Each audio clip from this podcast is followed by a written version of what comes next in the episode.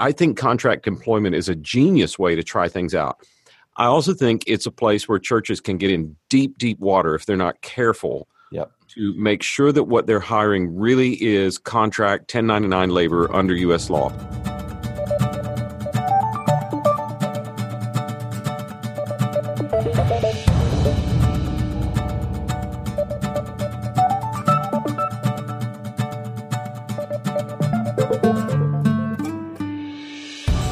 Hello, and welcome to another episode of Law and Church, a podcast for church leaders. My name is Brian Fitton. I'm here with Josh Bryant, managing attorney at Church General Counsel and an ordained pastor.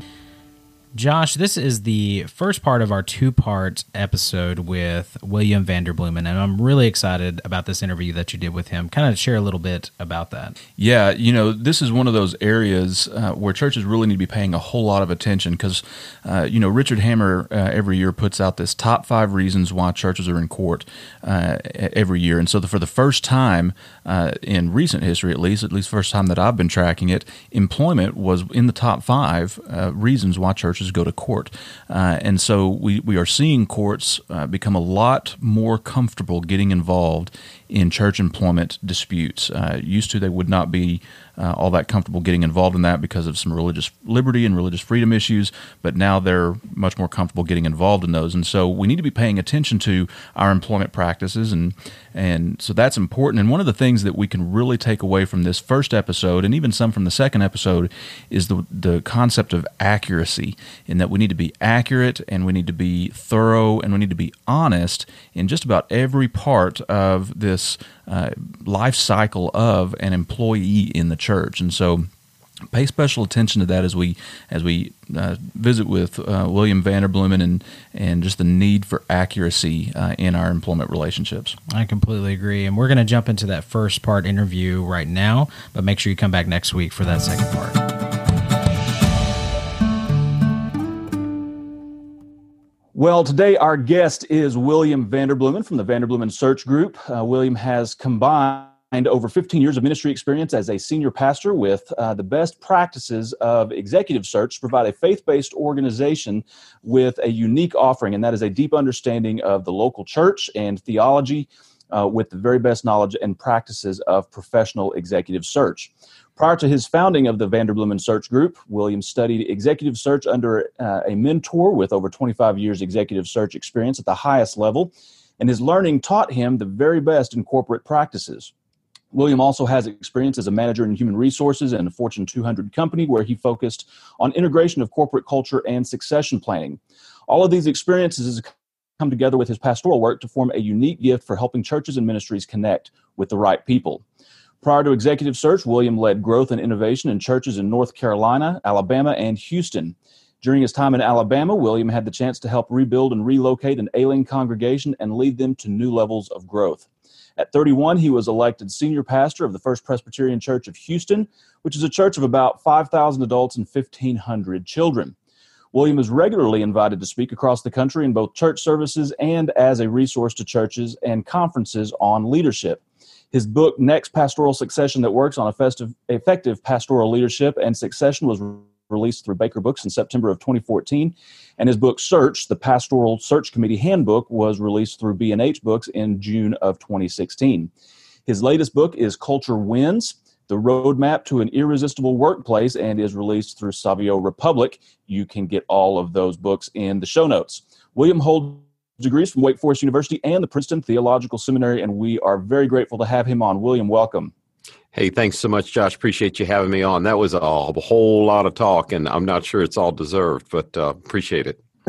well, uh, you, you, have certainly uh, built the organization that is the gold standard in church executive search and, and uh, church employment search. And so we are pleased to uh, just gain from some of your experience. I just want to jump in and ask you a few questions, if you don't sure. mind. The, the, first thing I'd like to talk through, really, in this particular episode, we're going to do another one, and so this is going to be part one and part two for the the listeners out there. But what we're going to talk through today are just working through that, that preliminary process of deciding that we're going to hire people. And so, my first question for you would be: What are some things that churches need to consider when they are drafting up a job description? Accuracy Mm-hmm. So, uh, you know, let me unpack that a little bit. I think uh, I think church hiring is kind of what I remember during bad high school dating.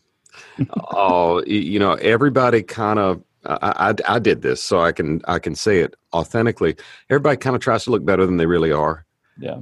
Uh, you know, I'd go lift weights and do push-ups right before picking up the date, or I'd you know make sure the car is super clean. I didn't have a super, a really cool car. In fact, I shared a station wagon with my mother for a while, which was really quite the chick magnet. The wood panel threw them out. But uh, you know, you you try and drive something cooler than what you were. You maybe some guys wax the car to lift weights, and then you know on the female side, you get women who, if it's a big date, they don't eat for three days before, and they put on a dress and everyone. And it's just this this exercise in trying to look better than you really are, and churches fall into that over and over and over. I, I tell folks whether it's a church I'm working with, because because churches hire us to find their pastoral staff, right? That's the the the one sentence of what we do. And when I'm working with a church uh, and I'm talking to them about candidates, I, I say this line. I say the same thing to candidates when I'm interviewing about the church. I said my job in this equation, my my role, I think, is to make sure you don't walk down the aisle with Rachel and wake up next to Leah. Yeah. if you know if you know the Old Testament story where Jacob, you know, walks down the aisle, gets married to Rachel, and whoops, in the morning, it, it, oh, that's not what I signed up for. So, right. so, so for us, you know, when we're working with churches, we're like, just be honest. Oh, we can't be honest because we haven't had a child in the nursery in 15 years. Well, yes, you can, you know, or we couldn't be honest to say that we had some real congregational turbulence when the last senior pastor left. Well, yes, you can. You don't have to tell everything of your dirty laundry. I mean, it's such a such an interesting thing. Um, you'll appreciate this as a lawyer. Uh, my dad is an attorney, and in a small town, like think about Mayberry, it's like that, right? right. So there's one big stoplight. Okay. Yeah. Uh, Smith's Crossroads. It's the one place where all the accidents are. So it's one place where all the court cases are. And and there's an old school filling station, not even like gas station, right? right. And Amos uh, is the guy in overalls with about three teeth that stands out there and takes care of cars. And so Amos sees all of the wrecks, right? Right. And so Amos is the star witness all the time in the courtroom. And uh, Amos, Amos, education was not a, a, high value for Amos growing up. So uh, horse sense smart, but not school sense. So Dad was getting him ready for a trial one time, and you know he said, Amos, you know, what'd you see? I don't remember. What'd you? I don't remember. And and Dad's like, Amos, you gotta you you gotta tell the truth. I mean, you can't just clam up. So what'd you see? Well, then Amos shares way too much that mm-hmm. screws up Dad's case, right? So Dad goes through this long legal mumbo jumbo about you know you tell the truth, but don't overshare and da da da da. Long thing, and uh, uh, and Amos looked at Dad and said, "So, Mr. Bruce, what I hear you saying is always tell the truth, just don't always be a telling it. Dad said that's like the first year of law school in one sentence. So, right. so with church job descriptions, always tell the truth, just don't always be telling it. You don't have to tell everything of your dirty laundry, but tell some of it. Because here's here's the thing: you worry as a church that if you write a job description with something that's not perfect, you're going to scare off candidates. Right if you're looking for pastors, pastors got into the ministry to be a part of helping rebuild a broken world. They don't expect churches to be perfect. In fact, they're probably, you know, kind of sniffing around your job description to see are they really telling me what's real? And and I think what I've learned about pastoral candidates is they can handle almost anything from a church except surprises. Yeah.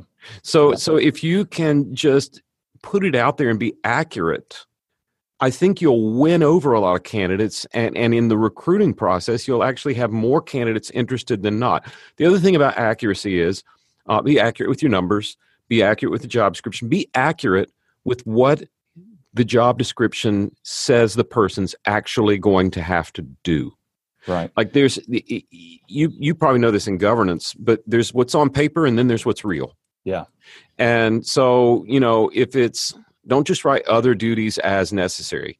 If it's, you know, there's the prayer breakfast with 10 95 year old men and you have to go to it every tuesday at 5.30 in the morning or you're going to have a real problem put it in the job description. Yeah. Well that's not a major responsibility. Yeah but if you don't do it would you get in big trouble? Yes. Then put it in the job description. So if i had a word to boil down everything i just said it's just accuracy. Yeah. sober accuracy Yeah, I, I couldn't agree with you more there. You know, we're we're kind of in a day and age where churches are finding themselves in court a lot more. Matter of fact, this morning I actually read uh, a case getting ready for another podcast episode we're going to do, uh, in which a church uh, was sued by a volunteer who was then hired uh, for not getting paid, and and there's uh, you, you know kind of some uh, back and forth in, in legal circles about whether churches are subject to the Fair Labor Standards Act, which governs how people get paid and how you classify those those job descriptions. And you know, a lot of times, yes, churches are exempt from that, but a lot of times they're not.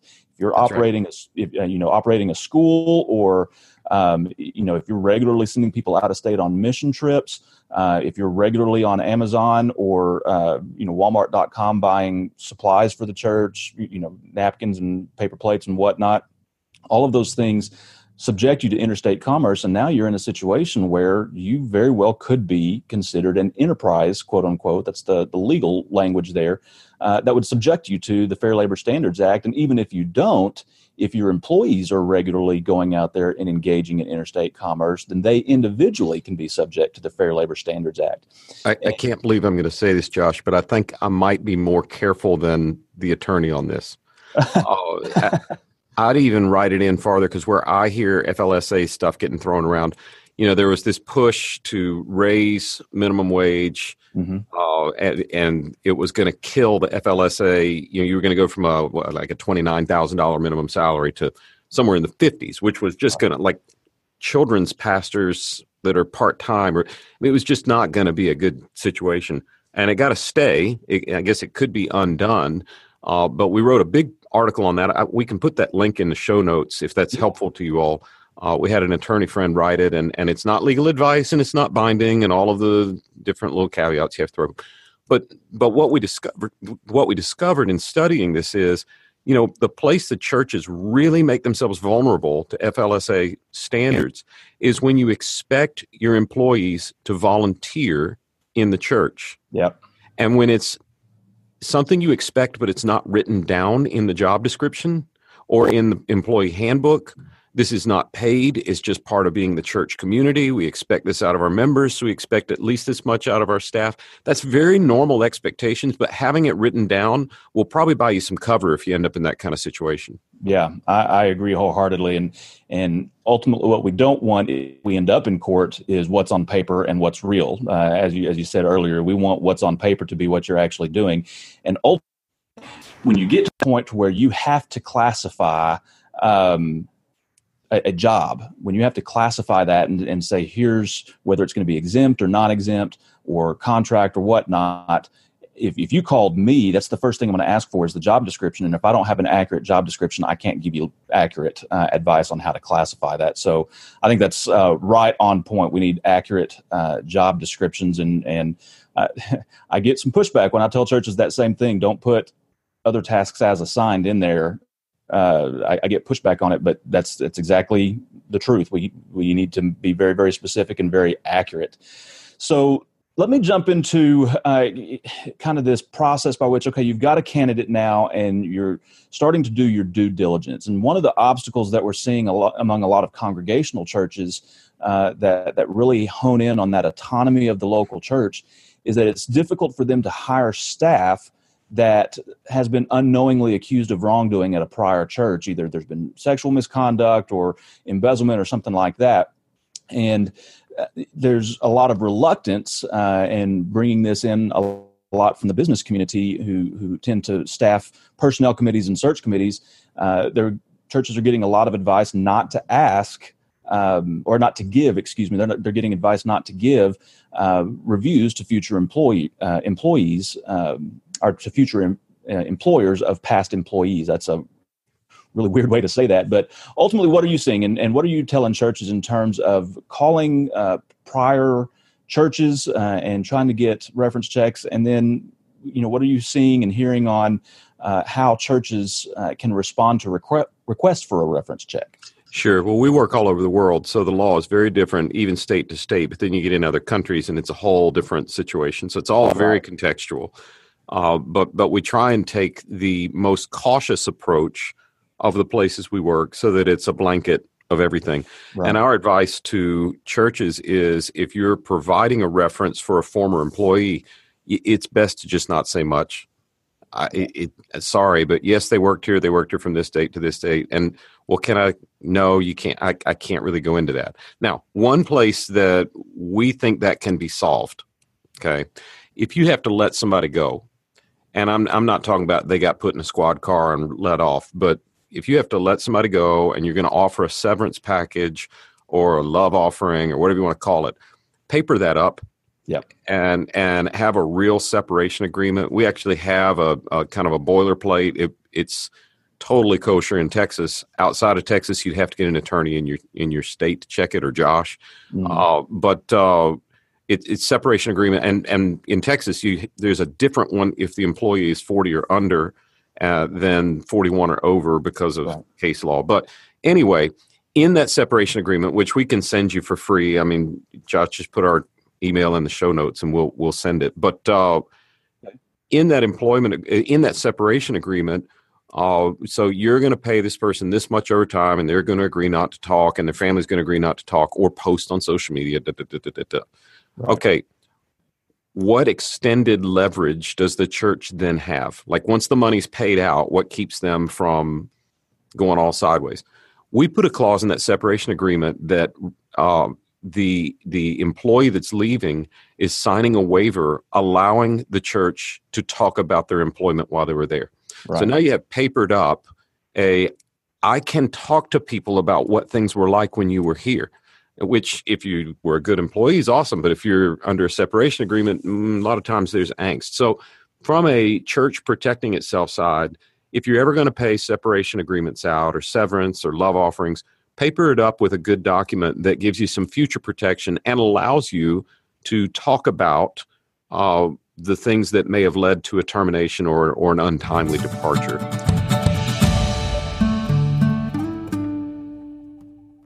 Let's take a quick break and talk about our featured resource this week. Josh, what is it? Yeah, today's featured resource is the Vanderbloemen Search Group. At Vanderbloemen, your mission drives their mission. What started out as an idea at Mr. Vanderbloemen's dining room table is now a company of 40 people that serves teams with a greater purpose around the globe by aligning their people solutions. Hire the right people, pay them well, plan for the future, and build a culture that lasts. Learn more at vanderbloemen.com. All right, let's jump back into the interview.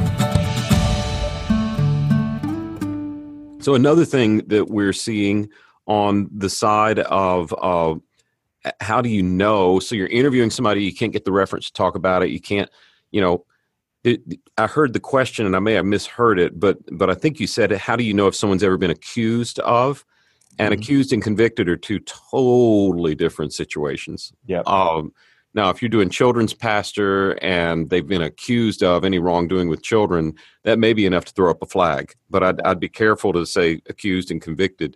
Uh, one thing that we do with candidates, you know what we found out, Josh, is I can't keep liars from lying. Yep. It's like it doesn't work. And they won't let me waterboard candidates anymore. So so what do you do? Well, we actually have a pretty ironclad document that candidates sign at the end of an interview before we'll give them to a church that says, I have told you everything that might keep me from getting hired, that might embarrass the church if it came out later, that might, and it's, so basically, they're signing their name on a document that if something comes out later, it is no longer on us and it is no longer on the church. They lied during the interview, and and I can't keep liars from lying, but you can yeah. make it painful for liars to lie, and and that uh, sometimes helps things come out. Yeah, yeah, that, that's that's some great advice, and you know, I'm I, I, talk to churches often about that. They they'll give me a call just on that particular issue, and that's one of the first things I'm telling them is get a severance agreement. Uh, you know, and uh, just recently was working with one where there was a termination for cause, uh, and the personnel committee was a little bit reluctant to do severance under that circumstance because a lot of local businesses and, and corporations will say you get severance if we lay you off, you don't get severance if you uh, are, are terminated for cause. And that's been my response the entire time is listen, if you can get that severance agreement and you can, like you say, paper it up and condition that continued payment on things like uh, no social, you know, don't talk about the church on social media, waiving your right to sue under all of the different em- employment regulations that are out there that churches can be subject to and so forth, then it's really a win win. And it shows a little bit of grace. You know, a lot of times th- these employees have families that were relying on that paycheck. And that's right. Think about the family and think about the children in that home that are going to be without a paycheck uh, for a little while if we don't pay some sort of severance. And so I think very, very gracious way to put it. And I, I, tell people be twice as generous as you think you need to be in severance. Yeah. Uh, and and part of that is I would rather end up in trouble with Jesus for being too generous than too stingy. That's right. Okay. So like there's that. Okay.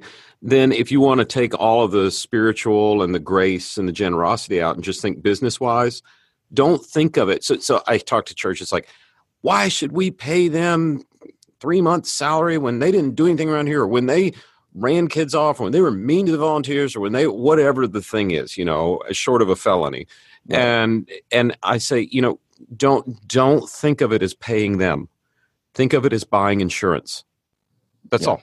Yeah. You're just buying an insurance policy and it really doesn't take much because if the person's not going to have any money some money is almost always better than no money and they will sign. So be twice as generous as you think you need to be, and view it as insurance and not just paying a person off.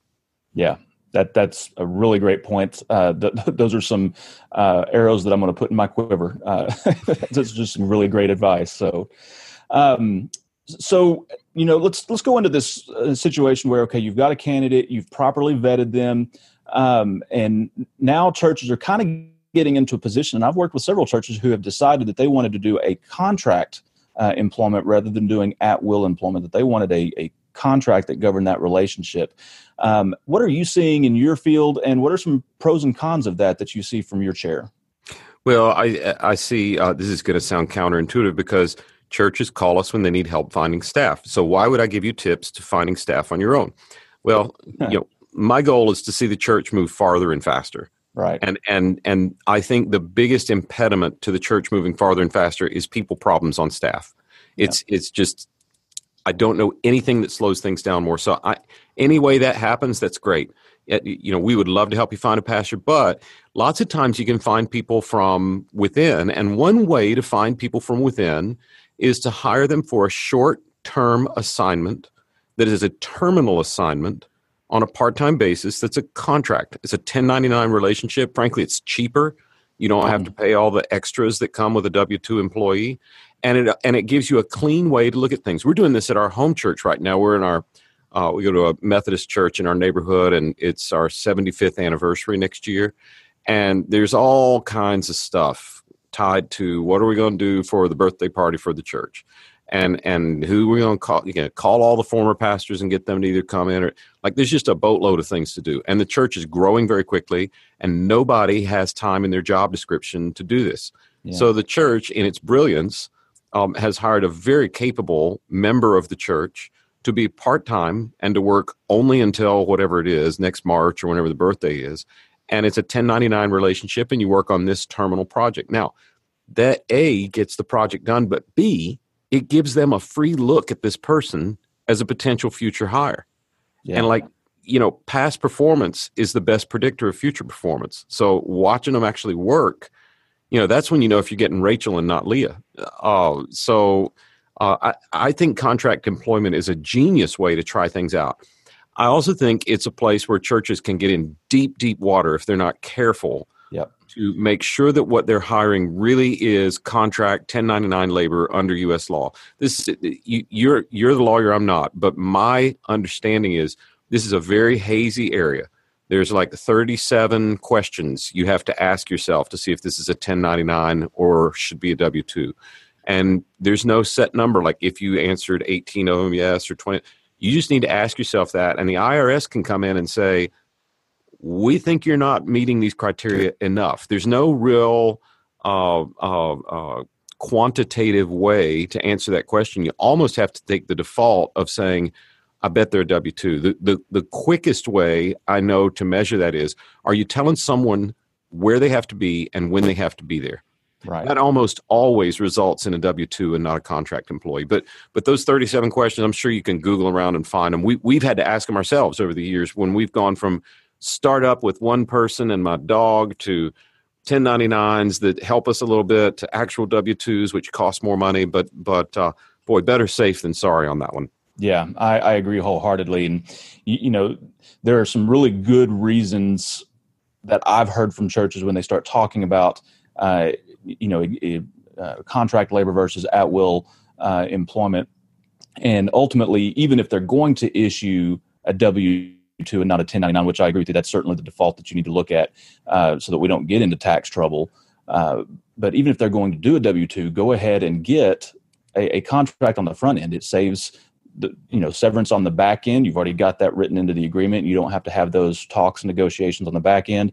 You know, a lot of times if uh, you've got a, a church that's afraid of a split, um, you know, or they've gone through that in the recent past, or there's you know grumblings of it now that they'll say, listen, we don't want you to pastor anywhere else within you know 20 miles of here for two years or whatnot and, and going ahead and putting some of that stuff in there going ahead and making it a term so that they can build their succession planning um, by default into into the plans that they're having right now and can just think a little bit long, more long term and so i've heard some great reasons and it's just a matter of trying to to break those things down. So uh, boy william we really appreciate you on here. What are, do you have any last thoughts on on some of the things we've talked about today well, I'd just say, Josh, that just to piggyback on this last thing, you know, you've got contract versus W two, but then you've got the idea of is there a written employment agreement when you when you start out? So we got a call, and Josh, I, I shouldn't say this because this is embarrassing, but it was probably five years ago. So we've been doing this eleven years, so we're six years in, and we got a call from a church, very large Presbyterian church that was uh, hiring their new pastor. They knew who they were hiring, so they didn't they didn't call us for that, but they're like can you help us with the employment agreement? Surely y'all have done a thousand of these over the years. And we started looking around and we realized there are not that many churches that actually have these. Yeah. Like it's not a normal thing to have a real employment agreement. And so we've started collecting them. So we now do have quite a few of them. Uh, and most of them are pretty flimsy. So e- even down to like does the pastor own the sermons or does the church own the sermons? Like there's just a million little things where you really it is worth it to hire an attorney to help with an employment agreement because what do they say? Good paper makes good friends, right? right, right. That certainly uh, helps everybody know what to expect if it's if it's done well. If it's not done well, you're going to get yourself into trouble. So, well, that's been uh, another episode of Law and Church. I look forward to next week when we have part two of this segment. We're going to talk uh, a little bit more about actually making that on board and, and making that hire and go all the way through termination. So, William, thank you so much for being with us today. We look forward to next week. Great. Wow, Josh, so much good information here, and that's just the first part of our two-part interview. Um, what are your, kind of your final thoughts on that?